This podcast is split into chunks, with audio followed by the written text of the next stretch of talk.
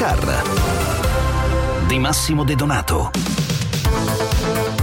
Il voto contrario dell'Italia ha senz'altro pesato. Lo scorso 3 marzo è stata rinviata per il momento a data da destinarsi l'approvazione definitiva della norma europea che impone lo stop ai motori endotermici nel 2035.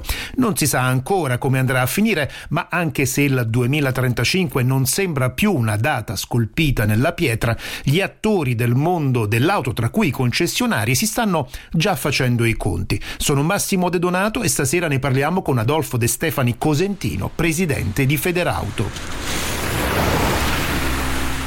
Ecco De Stefani, come stanno reagendo i concessionari a questa notizia? Cosa significa questo per loro? Premesso che i concessionari vendono ciò che hanno e tutte le case automobilistiche presenti oggi sul mercato offrono autovetture elettriche, questa è una premessa fondamentale, però il problema è un altro, bisogna vedere se abbiamo un mercato di questo, perché purtroppo la macchina elettrica che, che, se ne dica che domani costerà molto meno, ma oggi costa ancora tanto, costa molto di più della corrispondente macchina endotermica. Quindi ecco perché c'è una riduzione. L'altro aspetto fondamentale è che è un prodotto ancora in evoluzione.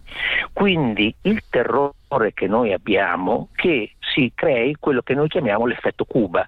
Mm. Sai che c'è? Non sapendo cosa comprare, non compro Io nulla. intanto tengo quella questo vecchia, ne abbiamo parlato spesso di questo effetto Cuba che potrebbe trasformare, come dire, l'Italia in un paese in cui circolano praticamente solo dei rottami.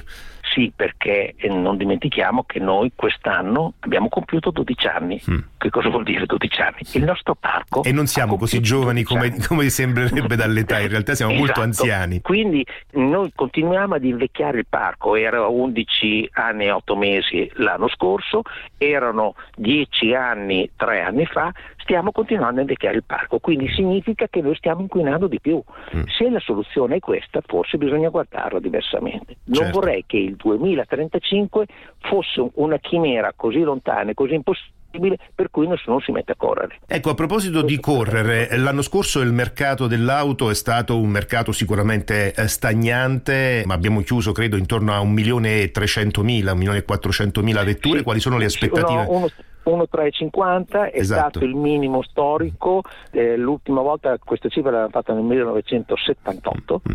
va bene, quindi siamo andati indietro, però c'è da dire questo, che forse il mercato dell'anno scorso era più un mercato di crisi di offerta che di domanda. Mi spiego meglio. La pandemia ha rivoluzionato un po' tutto il sistema, il sistema produttivo e oggi, ancora oggi ci sono difficoltà nel poter ultimare le macchine per l'assenza di alcuni componenti.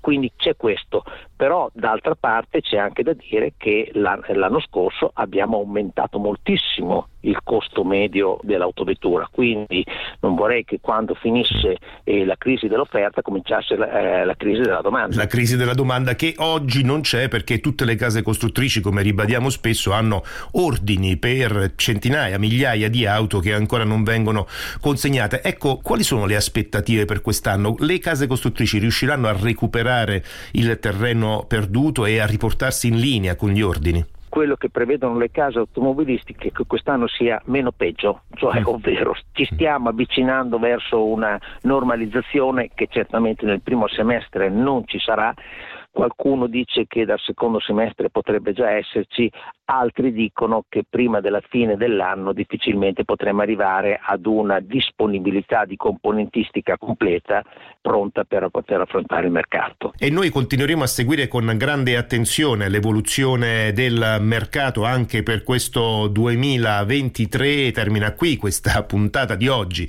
di eh, Smart Car. Salutiamo e ringraziamo il nostro ospite Adolfo De Stefani Cosentino, presidente di Federauto. L'appuntamento con Smart Car torna come al solito domani alle 20.50 circa. Un saluto e un buon viaggio a tutti da Massimo De Donato.